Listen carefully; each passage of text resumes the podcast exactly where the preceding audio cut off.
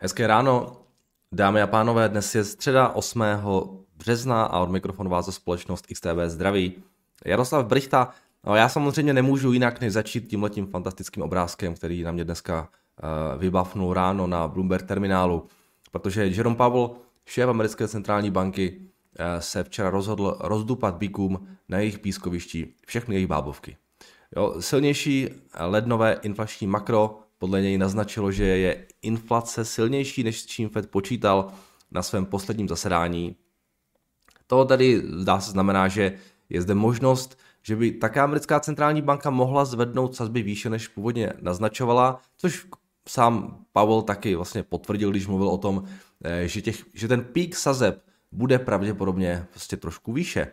No, takže eh, tohle bylo docela důležité, Paul včera mluvil eh, na, před těmi americkými senátory eh, při tom pravidelném vlastně vystupování na tvé půdě Senátu a zároveň také uvedl, že pokud bude makro stále silné, mohou zrychlit tempo růstu zvyšování úrokových sazeb. Takže byl to takový ten jestřábý tilt toho, toho jeho projevu. No a to se samozřejmě projevilo, uh, projevilo na akciových trzích a i na bondech, to bylo vidět eh, na těch akcích. Včera jsme v podstatě od otevření těch amerických burz šli, šli dolů eh, v průběhu celé seance. Nebyla to nějak úplně jako tragická seance, jaký jako velký výprodej, ale vlastně bylo jasné, proč ty akcie klesají včera, tak bych to asi řekl. S&P 500 klesalo nějaký 1,5%, Nasdaq nějaký 1,2%, Dow Jones 1,7%, Uh, trošku se svezla taky Evropa, uh, která ale nestrácela tak moc. Ty ztráty byly ve většině případů do uh, 1%. A když se podíváme na dluhopisy, tak ty desetileté výnosy se zase vyhouply zpátky ke 4%, s tím, že on se hýbal, myslím hlavně ten kratší konec výnosov, výnosovky, ty dvouleté splatnosti šly už nad 5%, tam jsou poprvé, já nevím za jakou dobu, a ty ještě kratší, ty T-bills šly na 5,1 v některých případech. Takže eh, tady došlo k docela zase jo, potvrzení toho, že ten veškerý ten růst výnosů z těch posledních týdnů byl zcela oprávněný a eh, to potvrdil taky eh, šéf americké centrální banky. Když se podíváme na výnosovku v Americe, tak ten rozdíl mezi, nebo ten, ten, ten ta inverze je největší od roku 1981, ten rozdíl mezi dvouletými a desetiletými výnosy, eh, tak už se přehoupil přes, přes jeden procentní bod. A to samozřejmě není úplně nic příjemného, ehm, které se prostě připravuje na to, že ty sazby v Americe dál porostou. Když se mrkneme na to, jakým způsobem se vyvíjí to očekávání ohledně vývoje sazeb, tak uh, už se tady v podstatě uh, zaprajsovali čtyři Eh, zvýšení sazeb, což ještě před tím projevem J. Pavla nebylo. Teď už více mě ten trh počítá eh, s tím, že sazby porostou čtyřikrát. Um, a to by znamenalo, že ta, ta target rate bude na 5,75 uh, po tom, co ten cyklus skončí a ta efektivní sazba někde nad, 4, nad 5,50, no, někde, někde 5,6 s tím, že když se podíváme třeba na to, kde je to nejvyšší, to máme tady v září 2023, eh, tak je tam 5,65 a když se mrkneme na to, jak se ta implied rate vyvíjela, tak opravdu vidíte, že vlastně od toho začátku února, um, jestli tady byla ta inflace nebo co tam bylo, už se nepamatuju, tak každopádně poměrně prudký nárůst jo, té implikované sazby. Začátkem února to bylo na 4,75 a teď jsme na 5,65, takže opravdu podstatě procent, jeden, no, no, téměř, téměř 100 bazických bodů jenom takhle jako během, během v podstatě jednoho měsíce. Uh, takže tohle, uh, tohle je určitě velká věc, uh, která částečně drží ty akciové indexy pod tlakem, i když, jak už jsem říkal několikrát, upřímně jsem teda docela překvapený, že ta korekce nebyla vyšší na těch akciových tezích a konec konců S&P 500 stále, jestli se nepletu, nebo už tam není zase nad těmi 4 tisíci, není, 3986, ale pořád se držíme kolem těch 4 tisíc dolarů, takže um, akcie jsou stále na tom velmi dobře, jo, vzhledem tomu, jak, jak moc nám rostou ty výnosy, ale to je samozřejmě spojeno s tím, jakým způsobem se vyvíjí ta ekonomika, že na tom pořád také docela dobře. Když se podíváme na S&P 500 sektorově, tak včera nejvíce ztráceli sektory financials, real estate, ty šly vlastně o 2,5% dolů, materials taky téměř o 2,5%, žádný ze sektorů nám včera nerostl. A pokud jde o ty jednotlivé společnosti v indexu, tak tady na té první stránce máme všechno komplet v červených číslech. Z těch větších firm Tesla minus 3%, Wells Fargo minus 4,6%, Abbott minus 2,7%. Docela zajímavé, že včera to chytali ty banky, Včera jsem četl článek o tom, že už e, i ty velké americké banky jsou nuceny e, zápasit trošku o ty depozita a zvyšovat úrokové sazby trošku agresivněji, takže e, na, na ta depozita, takže to samozřejmě bude vést možná trošku nějaké margin kompresy. Um, ale jinak, jinak včera v podstatě komplet všechno. Tady máme tady něco zeleného, tady máme AMD, nám lehce rostlo, ale jinak, jak vidíte, tak ten index byl komplet, no téměř komplet v, v červených číslech u těch, u těch společností. Uh, takže Pavel byl včera rozhodně téma číslo jedna, dnes bude mluvit taky před, uh, před americkými politiky, ale samozřejmě všechno podstatné už asi bylo řečeno, takže od toho dnešního projevu se zase až tak moc neočekává. Jinak z dalších věcí eh, za ten včerejšek. Eh, včera eh, byl na Bloombergu docela zajímavý článek o Grayscale a o tom jejich GBTC. Jsme to tady probírali, to je ten, ten close-ended bitcoinový trust vlastně, který se prodává s výraznou slevou proti net asset value.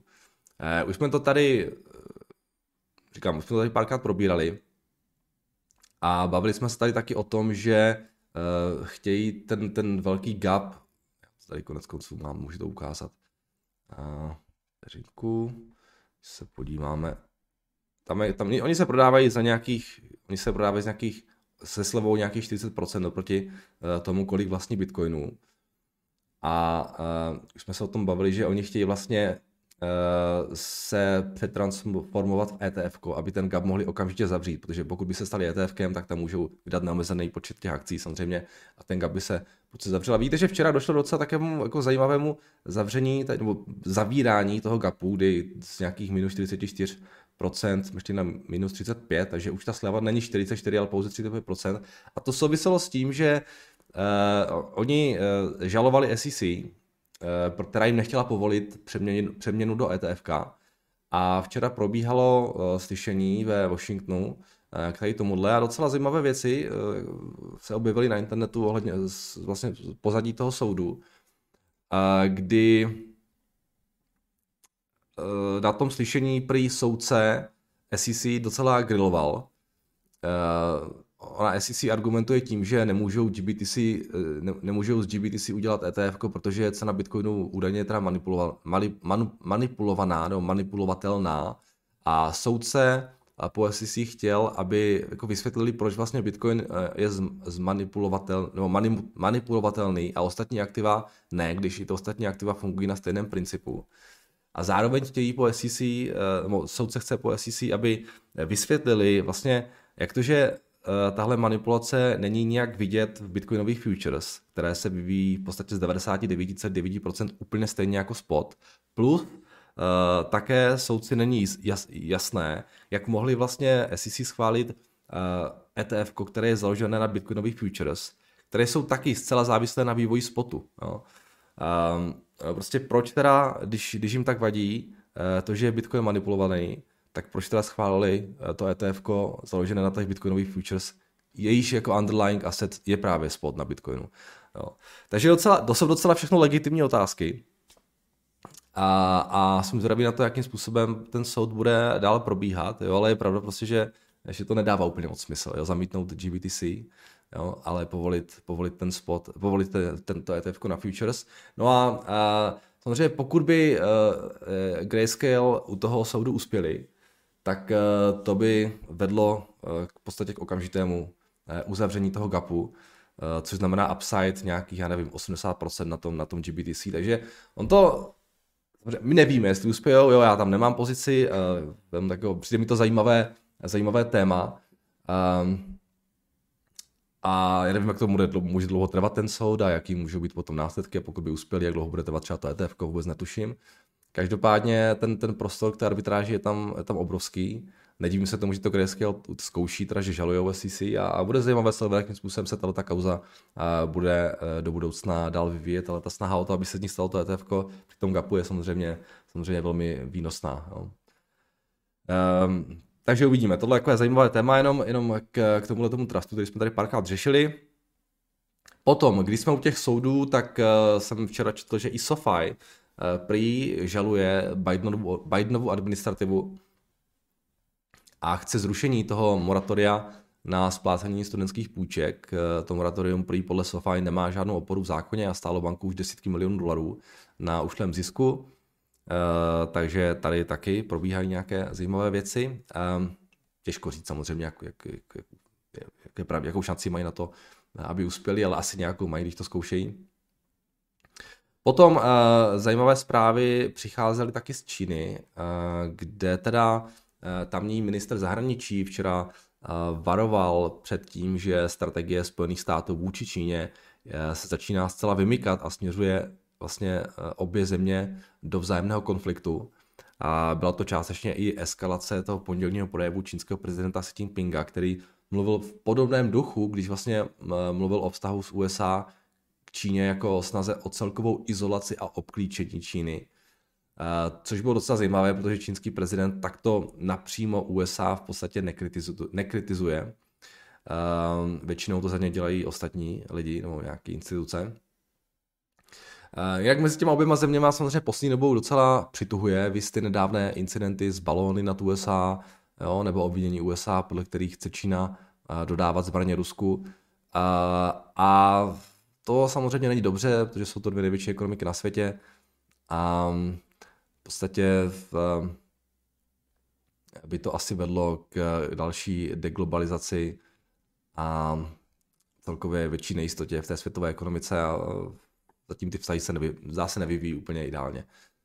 Um, takže uvidíme, jakým způsobem tohle bude dál, dál se vyvíjet samozřejmě.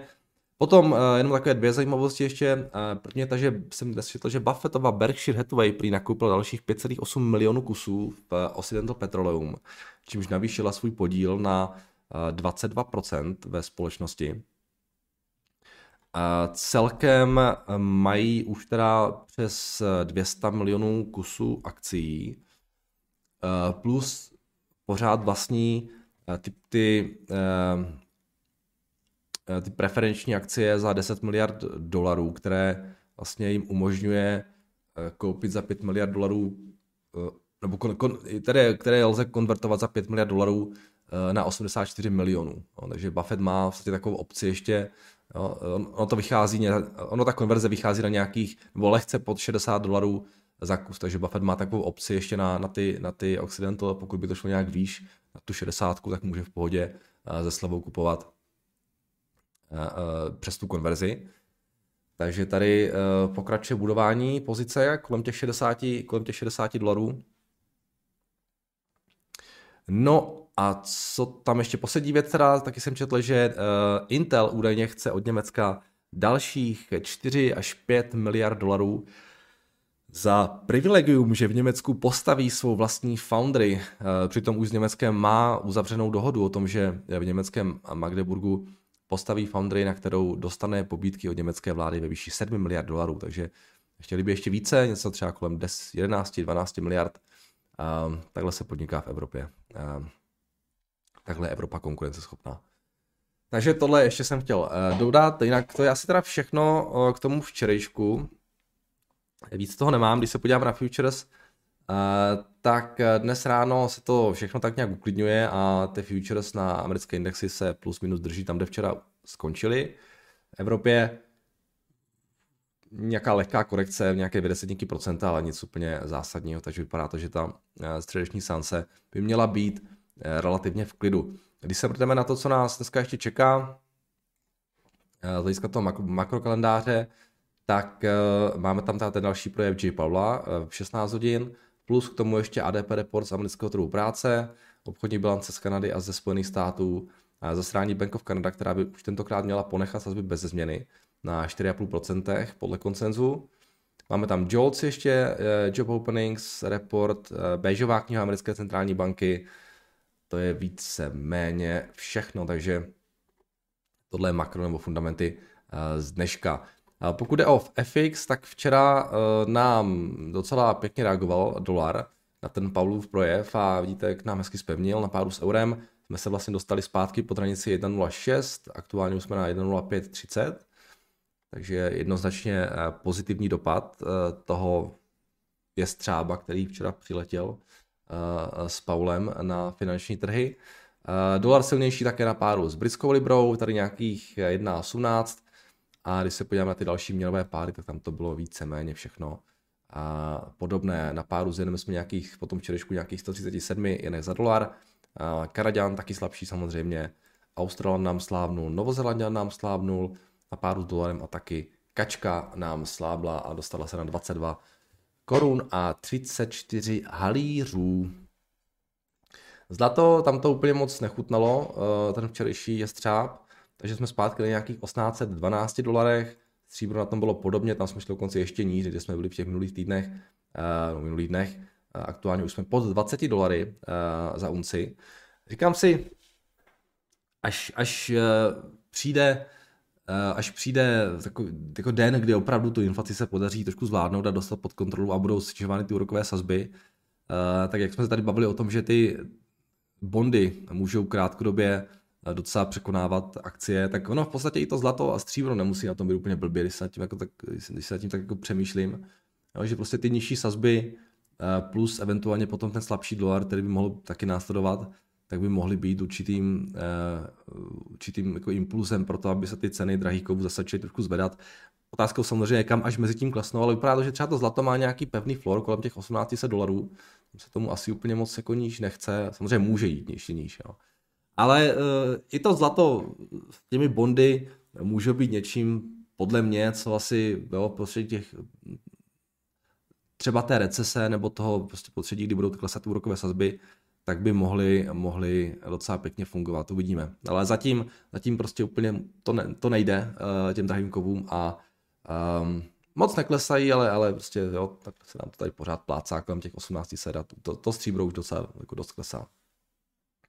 No, potom ropa včera taky to schytala, eh, aktuálně už nějakých teda 77,5 dolarů za barel VTIčka a tohle jsou teda ty indexy, které to taky schytaly. Takže a krypto to taky schytalo. Bitcoin nějakých 21 900.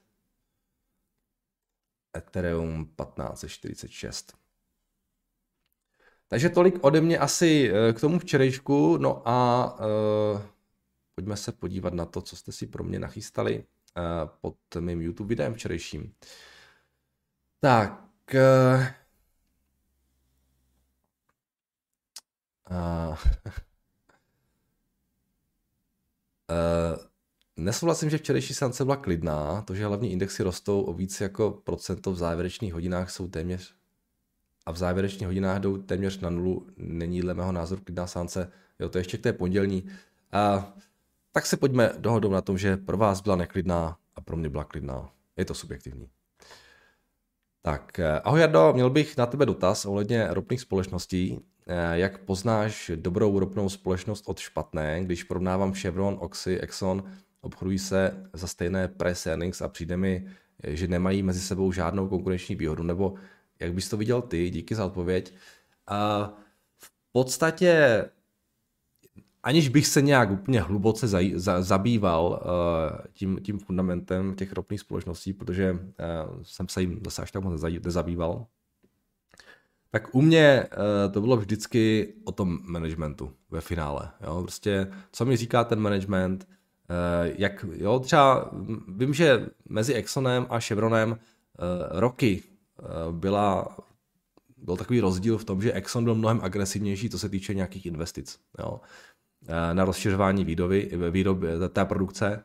A Chevron byl takový, aspoň já jsem mu tak vnímal, jo, jako taková jako klidnější síla, taková jako konzervativnější uh, společnost, což v tom, což způsobilo, což, což v těch dobách, kdy opravdu ta cena ropy jako rostla výrazně, tak mělo třeba za následek, že ten Exxon byl trošku jako agresivnější v tom růstu na těch akcích a, naopak, když přicházely nějaké problémy, tak jak jsem měl spoustu investic a uh, vedlo to k tomu, že třeba ta akcie klesala více. Jo. Takže takhle já jsem to rozlišoval. U toho Occidental to, to byla vždycky taková trošku jiná firma. Oni byli v podstatě velmi blízko toho, aby se dostali do obrovských problémů a proto taky jim Buffett půjčil těch 10 miliard dolarů. Jo. A a oni byli docela problém, když potom jo, měli, měli hodně dluhů, jo, byli hodně agresivní v těch investicích, ale zvládli to uh, ukočírovat, no a teďka uh, prostě ta akcie samozřejmě strašně vystřelila a uh, jo, co jsem tak já slyšel, tak jo, chtějí taky spoustu peněz vracet akcionářům, proto asi Buffett do toho, do toho šel, taky tam, tam navyšuje ty pozice.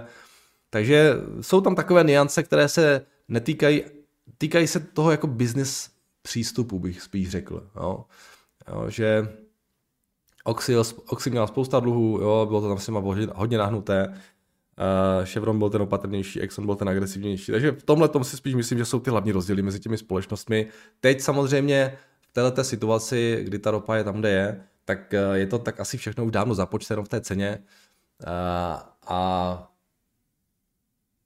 Mm, já už jsem se na taky dlouho nedíval, takže úplně nevím, jak, jak je to s těma investicemi třeba v tom Exxonu, ale um, souhlas tím, že jako ve finále jsou to prostě akcie, které se vyvíjí hodně podobně, myslím, že mají možná jenom trošku jinou, jinou tu betu, jo? jenom tu, tu volatilitu té akcie.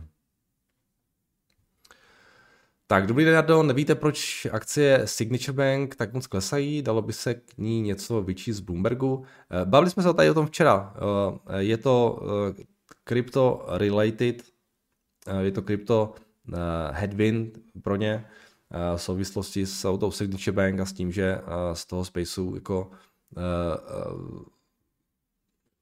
odtékají peníze, jo, klesají ty depozita, které mají, které mají Eh, vlastně ty instituce a tak dále uložené v těch typů bank. No. Um, jo, plus samozřejmě eh, taky včera jsme to řešili. Um, trošku se na ně zaměřili shortaři, protože bankují s těma, s těma FTX, a, nebo bankovali už ne, a Binance, a tak to jsme řešili taky včera všechno. Jsem to opakovat. Tak, Jardo, vidíš v něčem lepší pozici z hlediska růstu v roce 2023 eh, některých velkých evropských bank, eh, BNP, Unicredit, RST proti těm velkým americkým, JP Morgan, Wells Fargo a Citina? Vidíš v něčem lepší pozici, to znamená lepší pozice. Jakože jsou, no, ok. Uh, no takhle, já si myslím, že long term uh, ty evropské, teda ty americké banky mají tu situaci lepší, Eh, dokážou prostě fungovat eh, podle mého názoru efektivněji, eh, s vyšším výnosem na ten investovaný kapitál, taky ten kapitálový trh v té Americe je trošku jde jinde. A pravda, že ty evropské banky jsou levnější a teďka, no, byly výrazně levnější, teďka už jsou jenom levnější a ty sazby jim teďka začínají trošku pomáhat, takže já osobně Eh, vzhledem k tomu, že se zaměřuji spíš na jako ty dlouhodobější investice a nechci úplně spekulovat na to, že teď jsou ty evropské banky levné a ještě by třeba mohly být trošku dražší, tak já osobně eh, v podstatě, když už řeším bankovní sektor, tak téměř vždycky preferuju americký bankovní sektor um, před eh, tím evropským, už jenom z toho titulu, že se domnívám, že ten, že ten long ten výhled pro ty americké banky je prostě lepší. Jo a že ten přístup eh, eh, ke zprávě toho kapitálu hlavně je lepší. Jo? Vracení kapitálu akcionářům a, a tak dále. Takže mě spíš vždycky zajímaly tyhle ty banky. Um, ale teď se daří více těm evropským, jo, protože uh, jsme to tady taky řešili pár dnů zpátky, protože prostě ty sazby jim hodně pomáhají teď a, a byly extrémně levné v těch, v těch minulých kvartálech. Takže za, za mě jsou ty americké banky lepší hlavně z toho důvodu, že prostě pro to akcionáře jsou lepší, tak bych to řekl.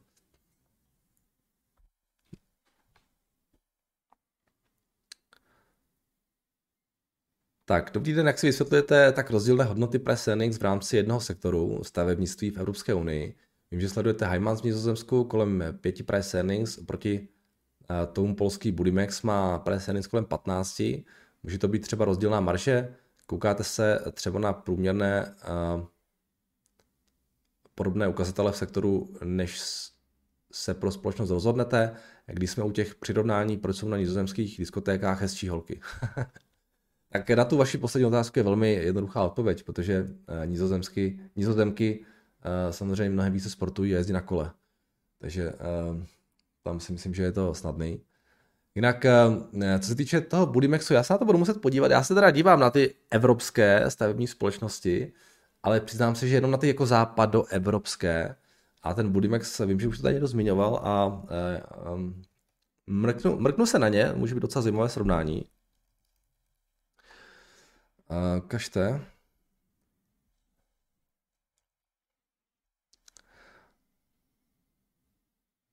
Polsko je trošku samozřejmě jiný trh než ten západní trh, vlastně Francie, Německo, Nizozemsko a tak dále. A řekl bych, že bude asi trochu více růstový. A minimálně do toho covidu oni rostli moc hezky, se podíváte, tak eh, ten růst je určitě vyšší než u těch evropských stavebních společností, které víceméně v podstatě stagnují nebo rostou nějaké no, tu inflaci. A se podíváte, letos se čeká, nebo letos dostal nějakých, mají růst nějakých 10%, příští rok by měla být stagnace. A je fakt, že ten trh nepočítá s nějakým úplně velkým růstem v tom Polsku eh, do, do budoucna.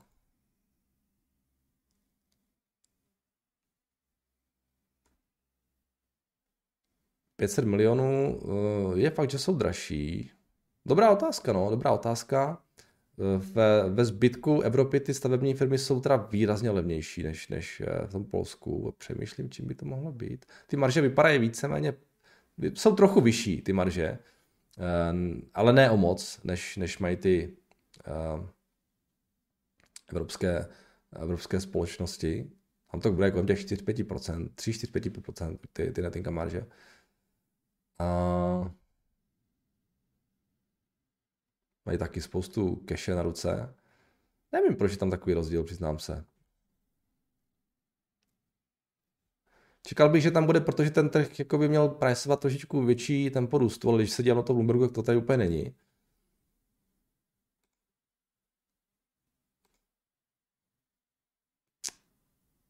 A zase se mi jako nechce úplně věřit tomu, že by měli ti polští stavaři prostě další prostě čtyři roky stagnovat. Jo. To mi úplně moc jako, jako úplně nedává smysl. Jo. Přece jenom ten trh je mnohem jako víc růstový a v tom Polsku se staví prostě víc. Jo. Aspoň si myslím teda, jako, a navíc rostly docela dost doteď, tak by měli. Já, já bych řekl, že ten rozdíl podle mě by měl být o tom, že přece jenom ten trh by měl být trošku víc růstový. I když teďka ten Bloomberg mi to tady úplně jako neukazuje, jo, ale nějak se mi tomu nechce věřit, že by už další roky jenom, jenom se stagnovali.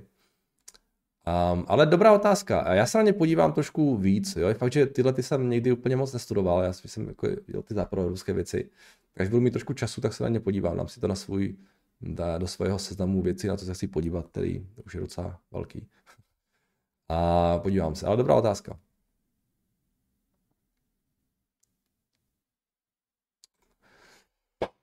A jak jsou velcí na ty eura, když to dáme? No, tohle, tohle jsou dokonalosti zhruba stejně velké jako Hymancy, no.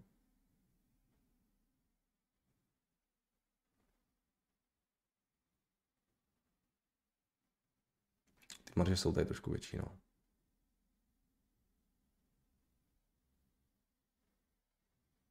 Možná ty marže trošku hrajou roli, no.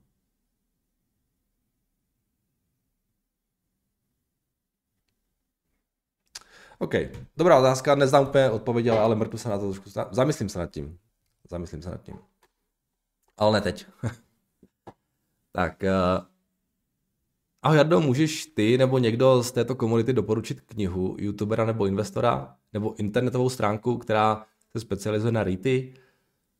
Rád bych se víc zaměřil na tento druh akcí, díky. No já vám bohužel nic nedoporučím, ani moc neznám, ale tady máte eh, nějaký tip, tak se tak podívejte, já tedy ty moc nesleduju. A jak dočetl si knihu Proč spíme? Podle toho, kolik si říkal, že spíš, tak zřejmě ne. Zkus eh, ji přelouskat mezi investicemi, i když vlastně eh, to je taky investice, uvidíš, získáš jiný pohled na spánek. Eh, Lukáši, já jsem ji teda nečetl, ale já jsem viděl, já vím, já vím, kdo je ten Matthew Walker, ten, co ji napsal. on, byl na, on byl u Rogana v podcastu, ten podcast jsem si poslechl, byl, ten byl fakt zajímavý. A jako přinutilo mi to trošku zamýšlení nad tady tím mým režimem, přiznám se. A možná si tu knížku přečtu, možná to je, to je dobrý typ ještě jako nad tím zamyslet. Já už takhle prostě funguji fakt jako skoro 20 roků. Jo. Prostě já stávám a chodím spát ve stejný čas. Jo. Prostě spím těch 6 hodin, 6 a půl, jo. Mezi, mezi to 11 a 12 chodím spát. A mě to tak nějak jako funguje. Já vím, že ten Volker říkal, že lidi, co si myslí, eh, že, opra- že spousta lidí si myslí, že jim stačí 6 hodin, ale ve skutečnosti je to asi nějaké 2% lidí, kterým stačí 6 hodin spánku. A, takže pravděpodobně já jsem jeden z těch lidí, co si to myslí, ale myslí si to špatně. Jo.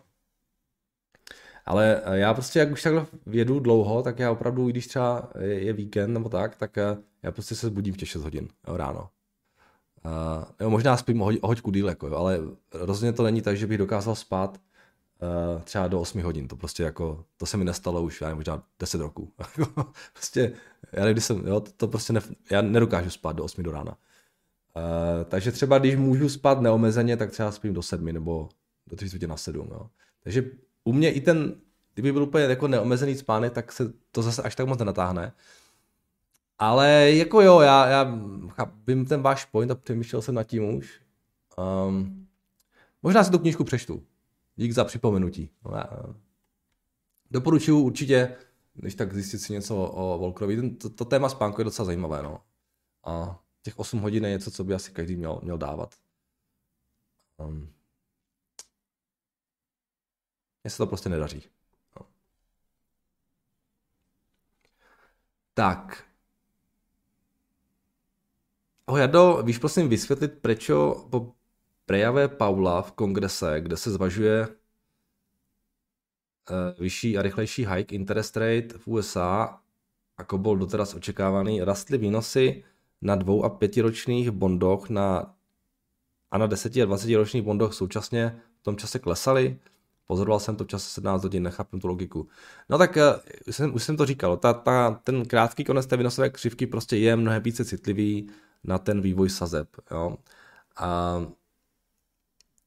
já, já jsem to úplně nepozoroval v tom, tom čase, jo, ale ve finále, ty, ty krát, když se teďka dívám, jak se to vyvíjelo, tak ty krátké sazby uh, vzrostly o trošku více než ty dlouhé, ale zase ten růst nebyl tak velký. Jo. Tam opravdu uh, už, už to, co ten Pavel říkal, v podstatě díky tomu, co se dělo v těch posledních dvou, třech týdnech, bylo víceméně zaprajsované docela dobře v té výnosové křivce. A když se podíváte na to, co se dělo v těch posledních dvou, třech týdnech, tak se dělo to, že ten krátký konec rostl mnohem víc než ten delší konec a přesně to bychom tak nějak jako, čekali. Jo.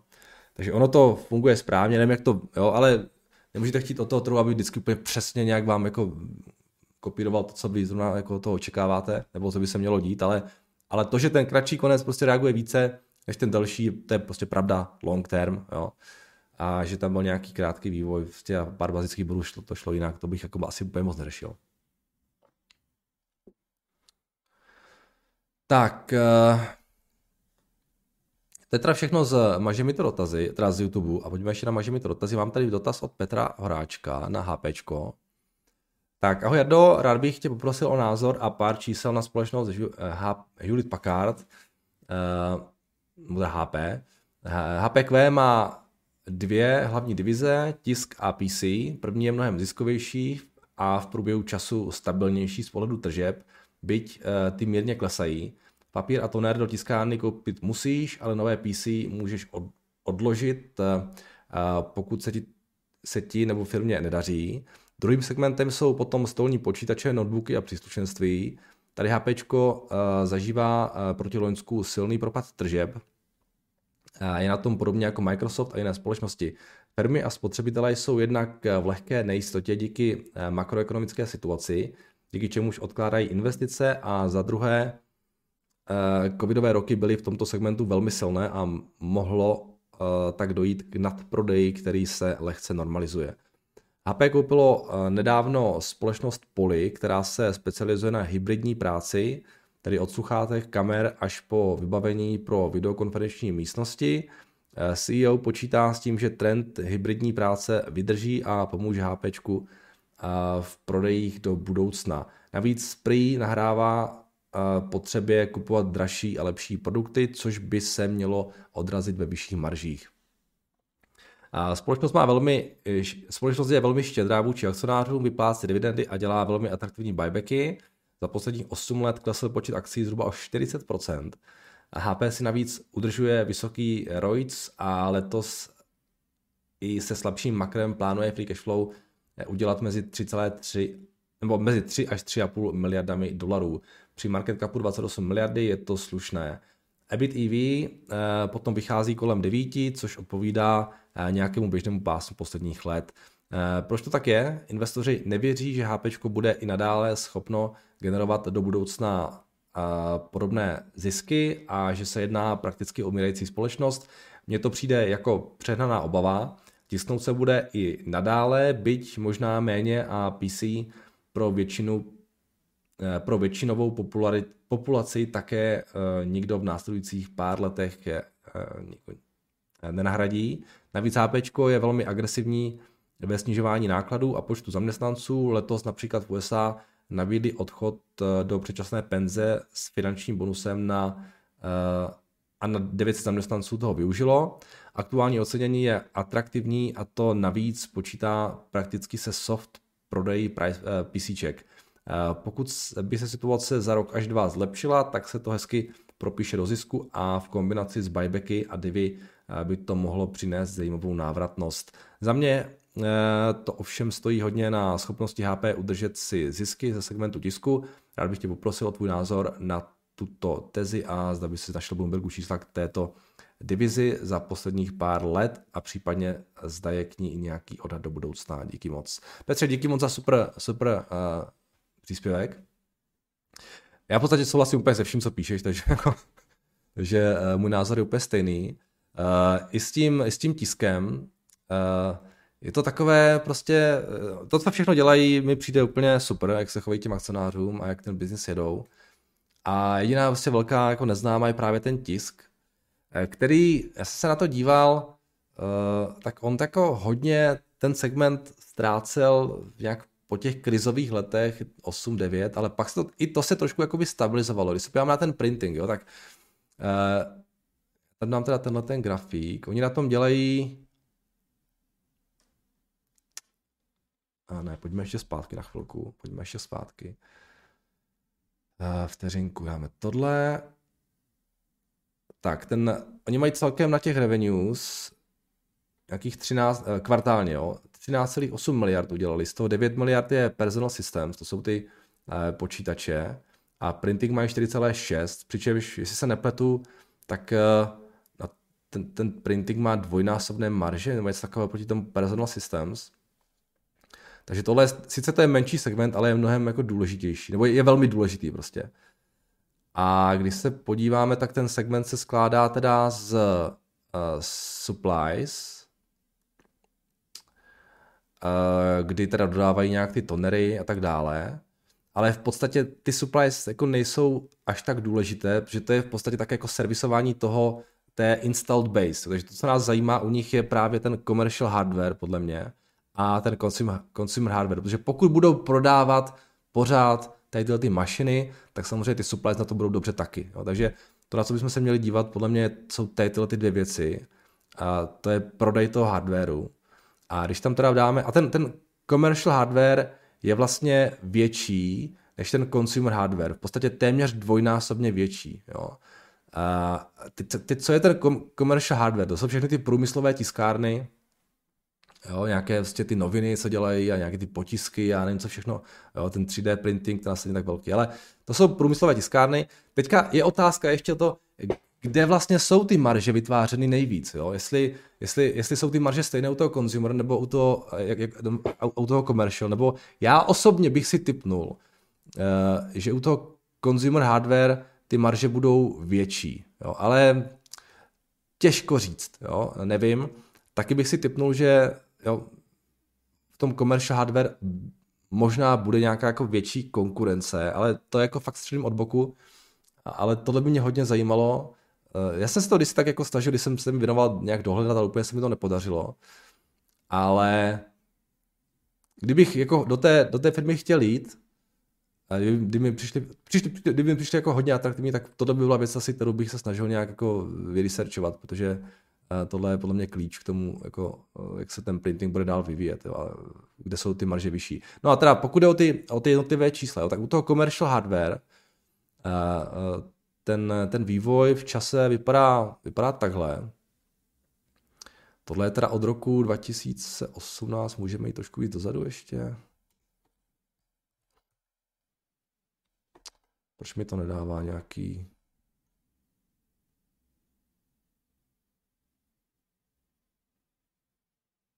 Hmm. Tam roční. Tak jdeme to takhle, jdeme tam, jdeme tam roční čísla, jo. Takže tohle je commercial hardware a tady jde vidět, že fakt jako od toho roku 2008, do kdy to rostlo, to, to dost kleslo. Jo. Ale zase na druhou stranu, eh, nějak od toho roku 2015 se to tak nějak drží. Jo.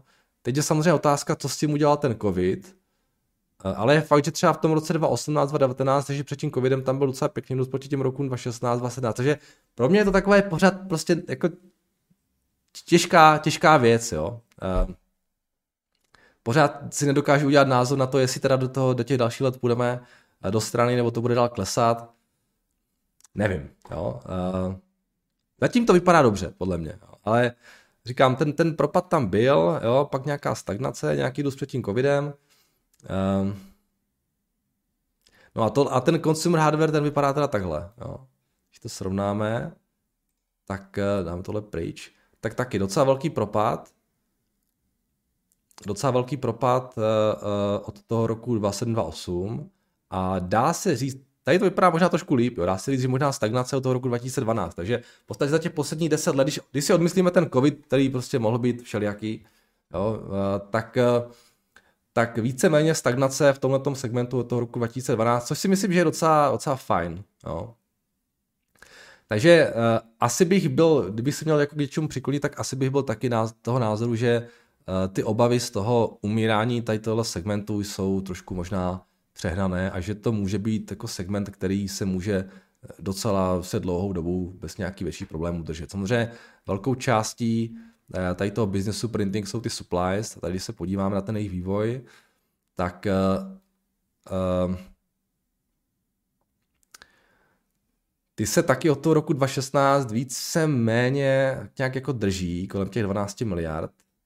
Oni teda, uh, oni teda přišli s, tou, s tím, jak se to jmenuje, instant income ještě, což mi přijde jako skvělá věc, to subscri- subscription, že si lidi můžou zaplatit nějaké subscription na to, kolik budou chtít tisknout nějak jako že oni, já jsem za to kdysi díval, že se tam třeba dají, kolik jako stránek si myslí, že zhruba vytisnou každý měsíc a podle toho jim to HP bude posílat každý, eh, každý určitou dobu prostě nějaký, nějaký ten incoast a mají tam 11 milionů subscriberů, což je docela dost, no, takže a zase, ale těžko říct, kolik, oni to úplně nějak jako nezveřejňují, kolik jim to dělá na těch, na těch, na těch, vlastně, na těch peněz, na těch supplies a tak dále.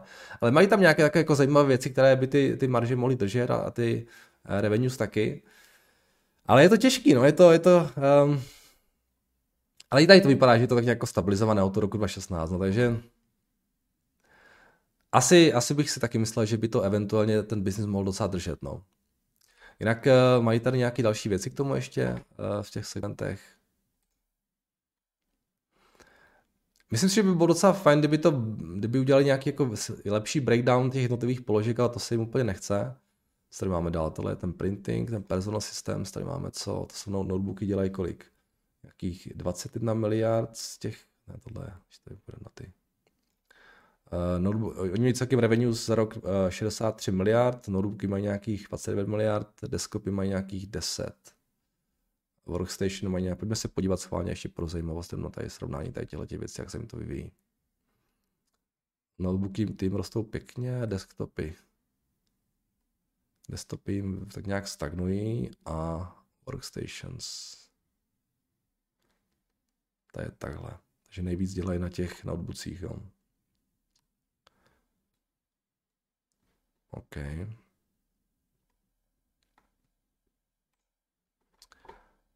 A geograficky to je asi docela jedno, oni budou všude. International 65, Amerika nějakých 34. No, takže HPčko, no, zajímavé, jo. Ten multipod tady mají kolik? Bude nějak teda 8. Já myslím, že to je úplně, úplně v pohodě cena. Tak snad stačí takhle. Tak díky moc za dotaz, eh, kdyby něco píš. Tak, jdeme dál. Eh, mám tady ještě od Jirky doplnění k tomu Rolls včerejšímu.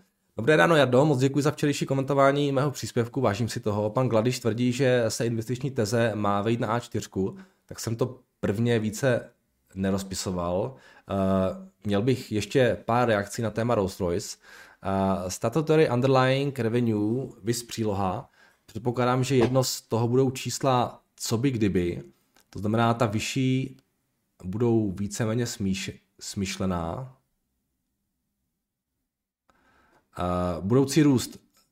Uh, tady je pár bodů teda. Tento rok společnost očekává projev přílivu peněz, investic do obrany napříč na to.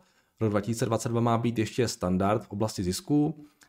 Dále taky za poslední rok tvořila divize obrany 57% generovaného free cash flow v porovnání se třemi zbrojařskými firmami Textron, Lockheed, Rheinmetall plus Boeing mi připadá Rolls-Royce i nyní nejlevnější spolu s Textronem.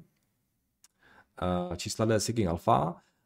Další bod zisky z letecké divize by v roce 2023 měly dosahovat 80 až 90% roku 2019. A potom ještě model, modulární reaktor, dokonce i v Čechách by měl být nějaký od Rolls-Royce nejdříve za 10 let. Prodej ITP Aero. V minulém roce Rolls-Royce vyčlenil a prodal firmu ITP Aero.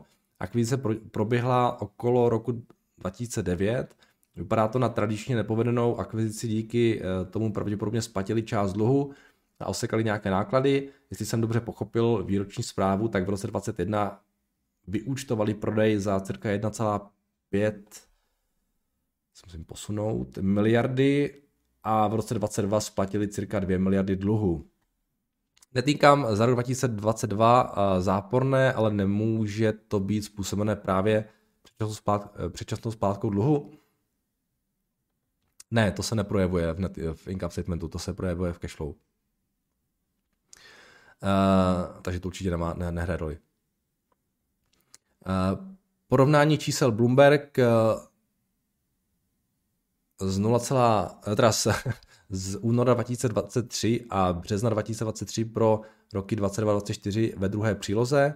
A bohužel jste pokaždé ukázal v jiné měně. Přeji fajn ráno a ještě jednou děkuji. Takže tady máme teda ten full year underlying statutory. A nevím, co to je, ale oni to tam musí mít určitě někde vysvětlené, jo, v tom, v tom annual reportu. Tyhle ty dva termíny. Často, když se takhle srovnávají, tak bývají třeba, když mají nějakou akvizici nebo něco, tak srovnávají jakoby čísla, jako by ta akvizice ještě neproběhla s tím minulým rokem, jo, to jsou ty proforma čísla, ale s tímhle tím underlying statutory jsem se úplně ještě nesetkal, takže nevím úplně přesně, co tím mají na mysli, ale určitě, když si, to tam, když si tam to slovo někde vygooglujete v tom reportu, tak to tam musí být nevysvětlené pro boha. Takže když se zkuste podívat tam, a tady je to srovnání těch čísel jo, z toho minulého měsíce, já tady mám teda v té jiné měně, tak se pojďme podívat taky, jak to vypadá v těch, vy jste to měl minule v Librách, jo? Tak schválně, nemá tam Libry.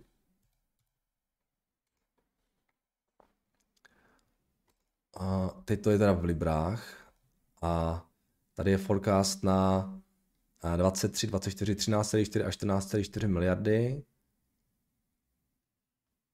což je teda víc, než to bylo v tom minulém měsíci, to je docela pěkný nárůst. A income tady byl 85 a 320 a tady je 320 a 600. To je pěk, pěkný, pěkný nárůst docela. Takže pěkné zvýšení tady toho výhledu. Tak jo, díky za doplnění ještě k tomu rolls No a to je všechno. Takže děkuji všem za dotazy, pište dál samozřejmě, no a e, pokud by vás něco zajímalo, tak e, napište, no, tak to jsem zopakoval. Tak mějte se hezky a zítra opět naslyšenou.